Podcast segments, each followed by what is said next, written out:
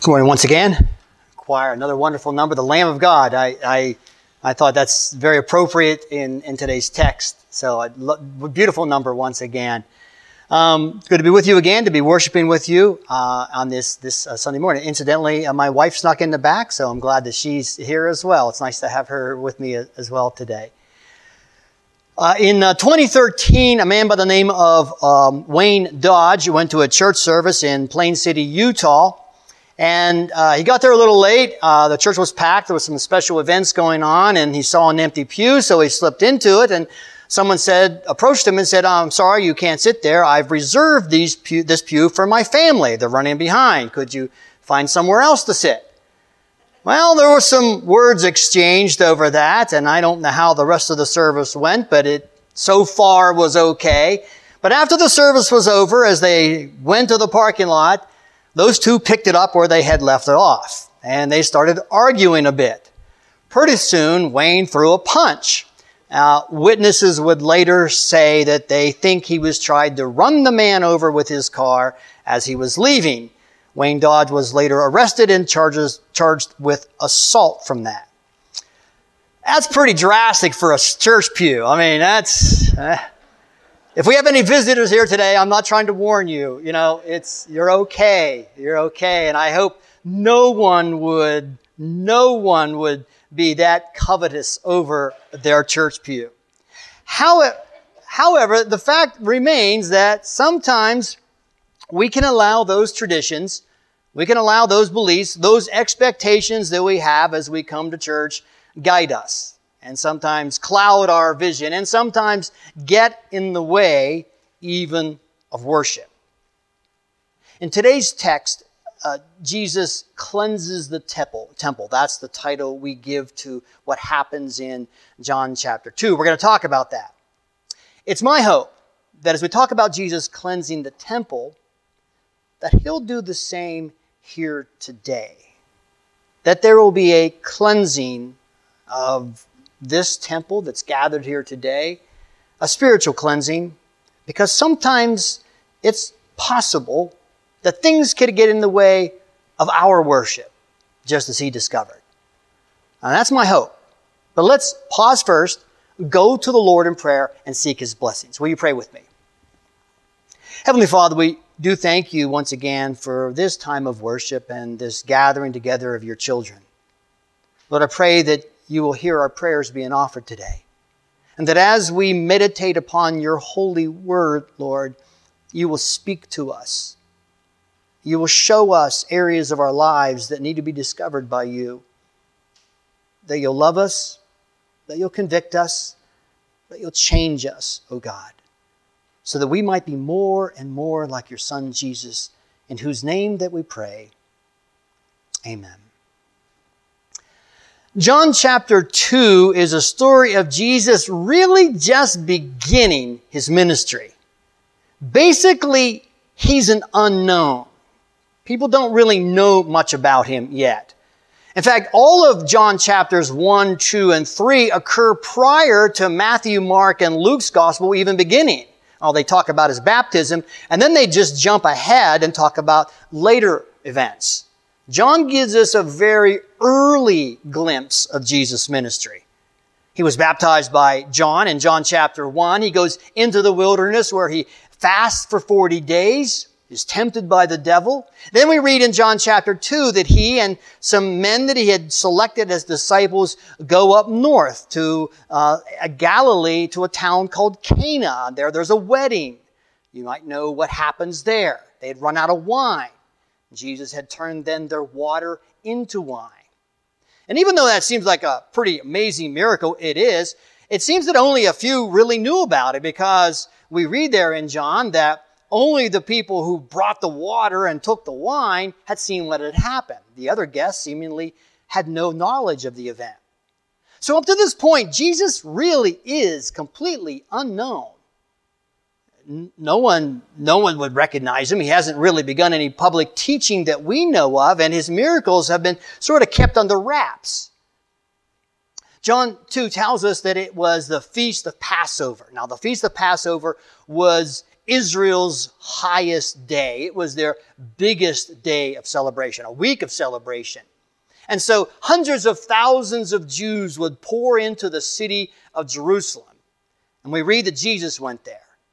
So at this point, he's just a face in a sea of faces. He's just a Jewish man in a sea of Jewish men, looking much like his Jewish counterparts, and no reason to think that he's any different. And then he goes into the temple that day, but he does something different. He does something very radical that Lene just, just read for you, Leanne just read for you in the scripture today. And I want to talk about that in a moment.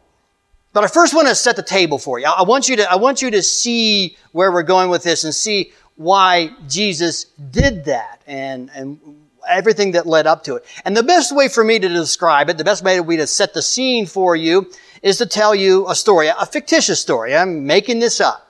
However, I would suspect that what I'm about to tell you was repeated daily in the life of every Jew in first century Palestine when Jesus lived. Let's say there's a Jewish man. We'll give him the name Jacob. Jacob didn't think much of God growing up. He didn't just didn't think much of it. And, but eventually he settles down and he moves to a small village in northern Israel. He marries a woman and they have two small children.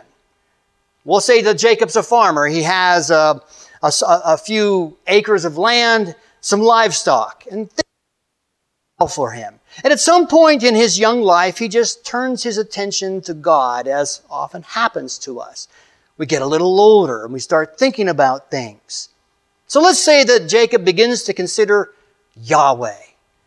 And he looks at his family, his, his wife and his children and his, his growing business and his fields, and he just feels thankful for all that God has given him. Soon his heart is just bursting for joy out of love for God, out of love for Yahweh who had blessed his life so richly. And he, he just begins to think, to meditate upon God and God's word. And, and each and every day, he just loves God more than the day before. And then one day he tells his wife, he says, You know, I, I just feel that I want to go to Jerusalem. And I want to worship Yahweh uh, just like my fathers did. I want to, I want to worship Him and I want to tell God how much I love Him for what He's done in my life. So he packs up his wife and their two small children. He goes out to the field and finds his best sheep. He's going to sacrifice to God. Then they begin the journey. It takes about a week from northern Israel to get down to Jerusalem, stopping on the Sabbath to rest and to go no, no place that day. But eventually, Jacob and his wife, they reach Jerusalem, this bustling city.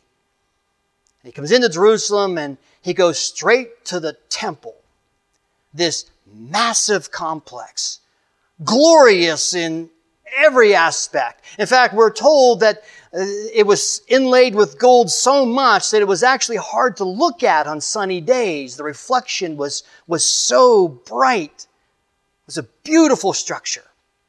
It was the heartbeat of Israel, the heartbeat of these people.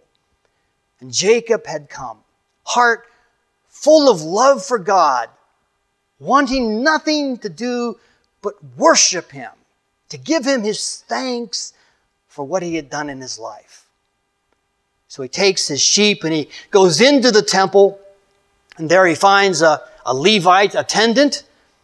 And he tells him, My name is Jacob. I've come from northern Israel. I've come to worship my God. I've brought my animal to sacrifice. I just love Yahweh so much. Will you help me? He says, Come with me. And so he leads them to another room, and there's a, a group of Levite priests. And this man, uh, the attendant, explains to the priest what Jacob is here for. And the priests come over and they say, We need to look at your animal. So Jacob proudly and happily turns over his sheep. It's the best from his flock, a healthy specimen. The priests pour over the animal. And soon Jacob can see them. They're shaking their head. They stand up and they come over to him and say, We're sorry, sir, but this sheep has a blemish. You cannot sacrifice this to God. Jacob is surprised. What, what do you mean? This is, this is the best that I have. I raised it myself. I know that it's perfect. It's, it's absolutely my very best and I've come to give it to God. And they say, no, absolutely not. We found a blemish. Jacob said, there is no blemish. And he's told, listen, we're priests. This is our job. We are telling you, you cannot sacrifice this animal. Jacob is stunned for a moment. And he says, well, what can I do? I've come such a distance here today. And they say, Well, follow me. And the attendant takes him over to another room. And as they walk in, he can hear uh, the mooing of cows and the crying of sheep. The room is filled with animals. He walks in, and, and the attendant goes to the man who's in charge of these animals and explains the situation. He, he's here for an animal. And he says, Jacob, all of these animals have been pre-approved by the priest. They're ready for sacrifice. They have been stamped. They're, they have been secured. These animals are prime for sacrifice. You just need to buy one of those. Jacob well, it's not what I had intended. They're, they're not my animals, but okay. He reaches into his coat pocket, he pulls out a bag of coins and he spills them into his hands, at which the attendant grabs them immediately. Wait, you can't bring Roman currency into this temple of God. What are you doing bringing this filthy Gentile money into the holy temple of God? Jacob said, Well, that's the only thing I have. That's what we trade with. He said, Put that away. Before you decide to buy a lamb here, you have to go over to the money changer's table.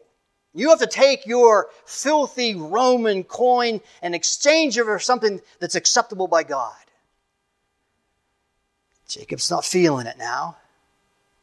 He goes over to the money changers' tables, and there's a long line of people waiting. He stands there with his lamb in tow, Finally, he gets up and he says again, My name is Jacob. I've come from northern Israel to worship my God. But I was told that my, my lamb is, is, is not worthy to be, be sacrificed and I have to buy one, but I, I have the wrong kind of currency. The man sitting at the table doesn't care anything of what he said. He just grunts, How much do you have?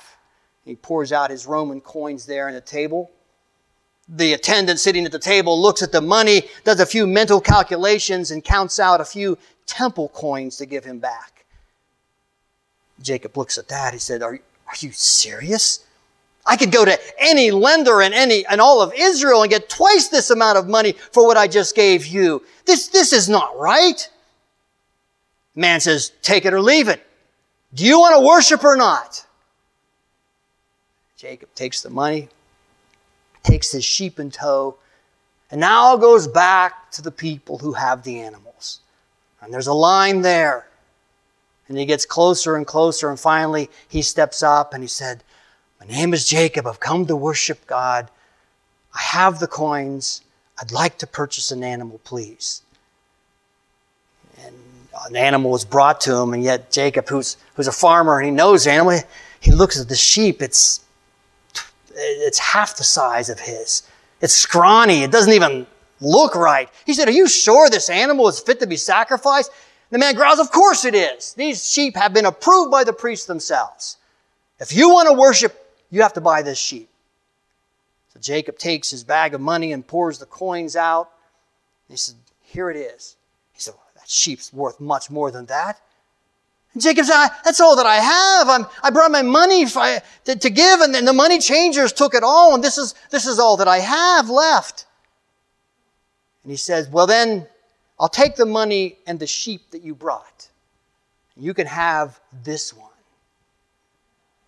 Jacob turns over his lamb, turns over his money, takes the sheep by the tether, leads it to the priest, and turns it over. The priest says, I will make the sacrifice. You go offer your prayers to Yahweh.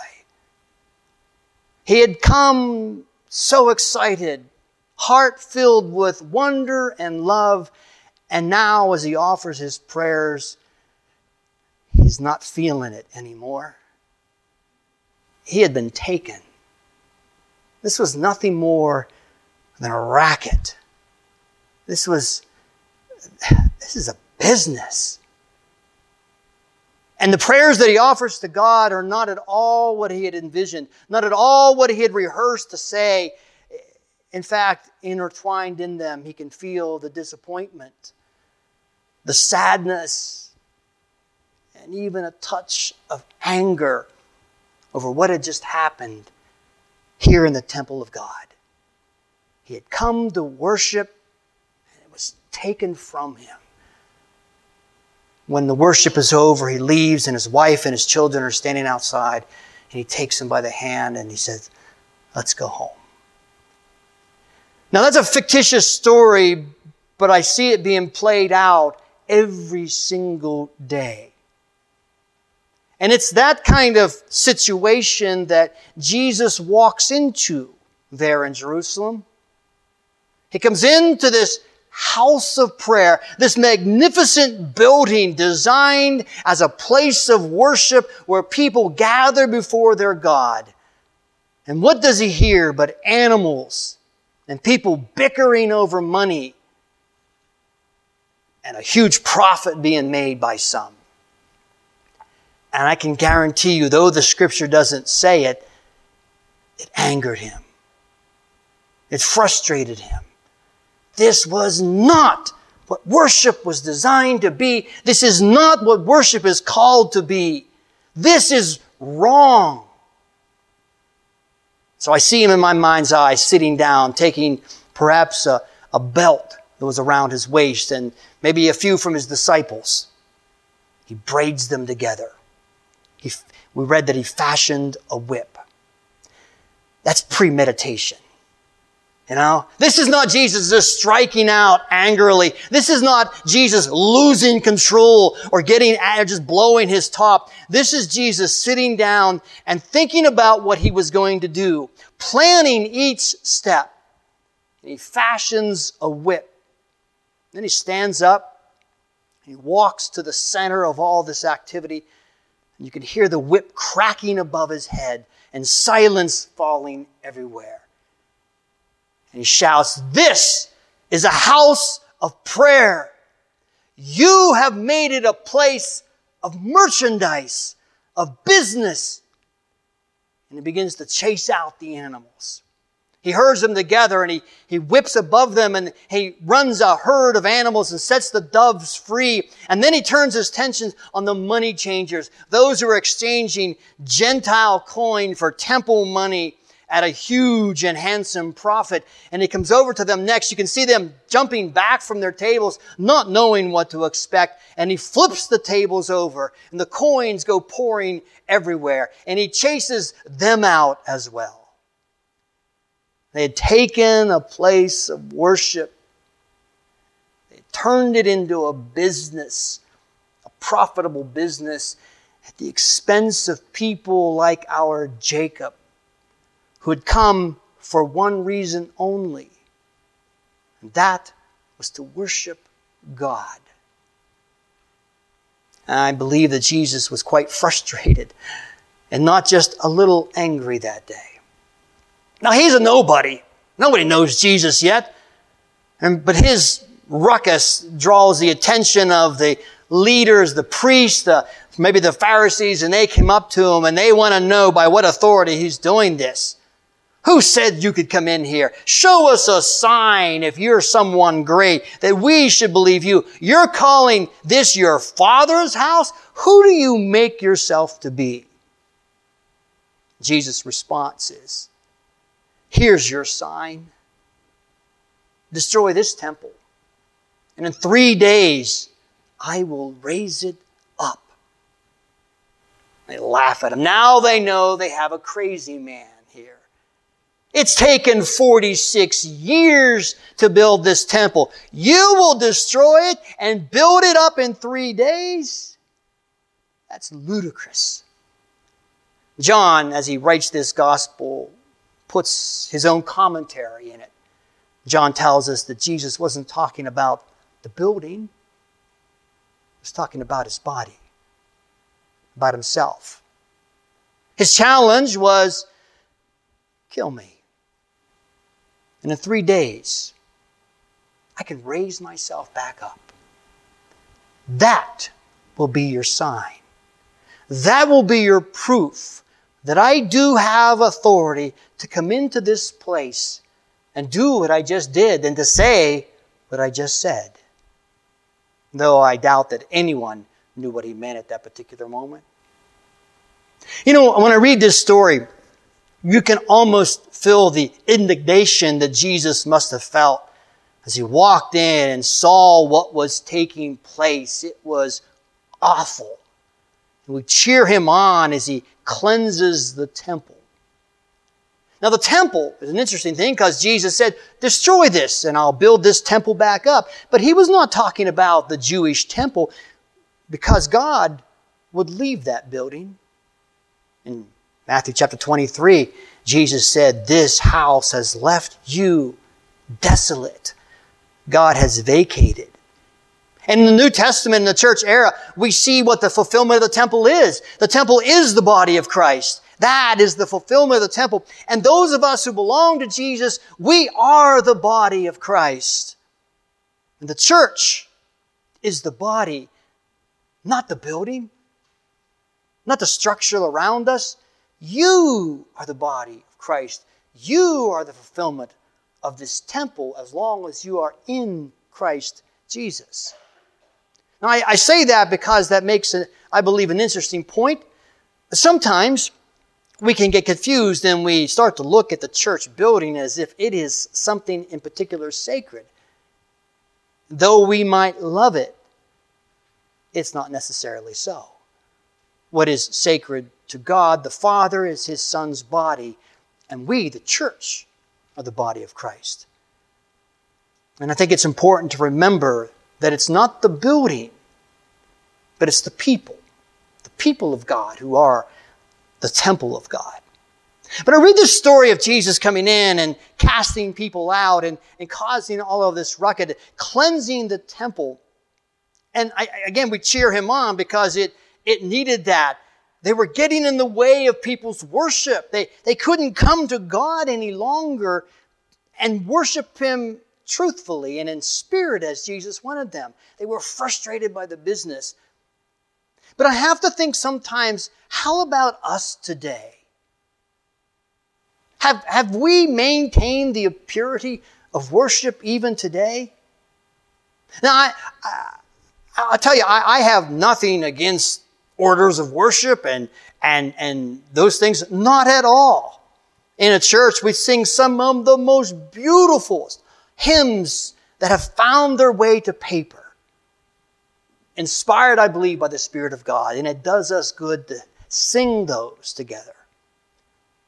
But there is a temptation, I think, sometimes to come to worship and be so caught up in the ritual of it, in the order of it,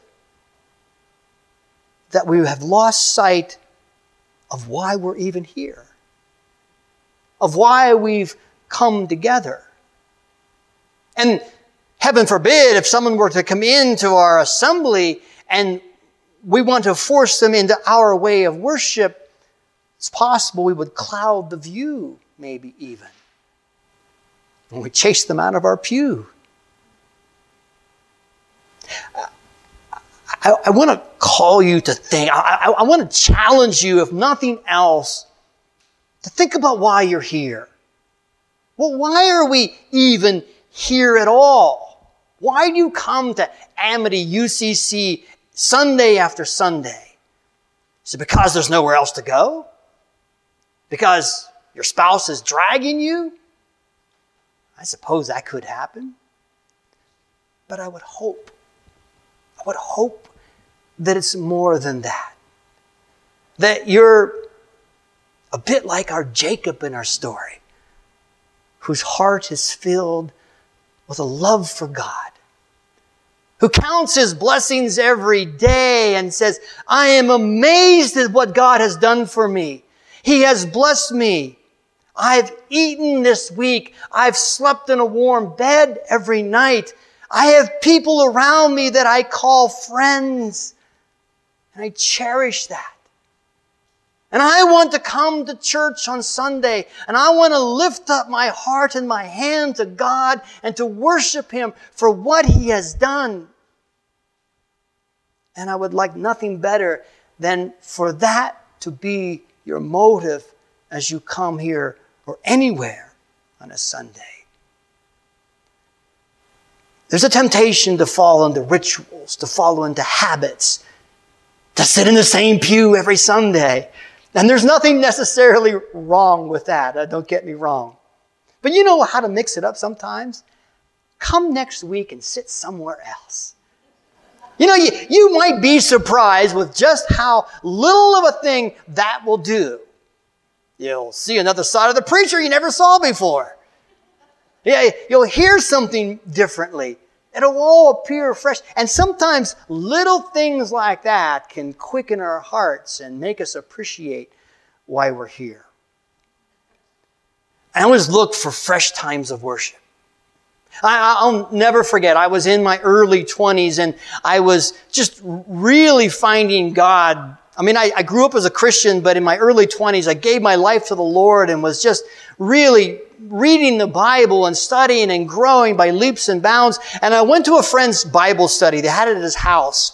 And we were having this Bible study. There must have been 15 to 20 of us sitting around a living room. And I, I was just eating this up. And someone out of the blue said, Hey, let's have communion. I thought, what?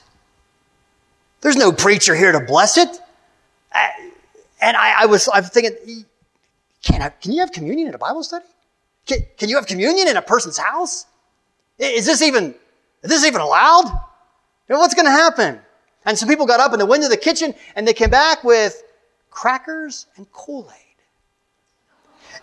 I have to tell you, that was one of the most memorable times of communion I had ever taken. It was so fresh.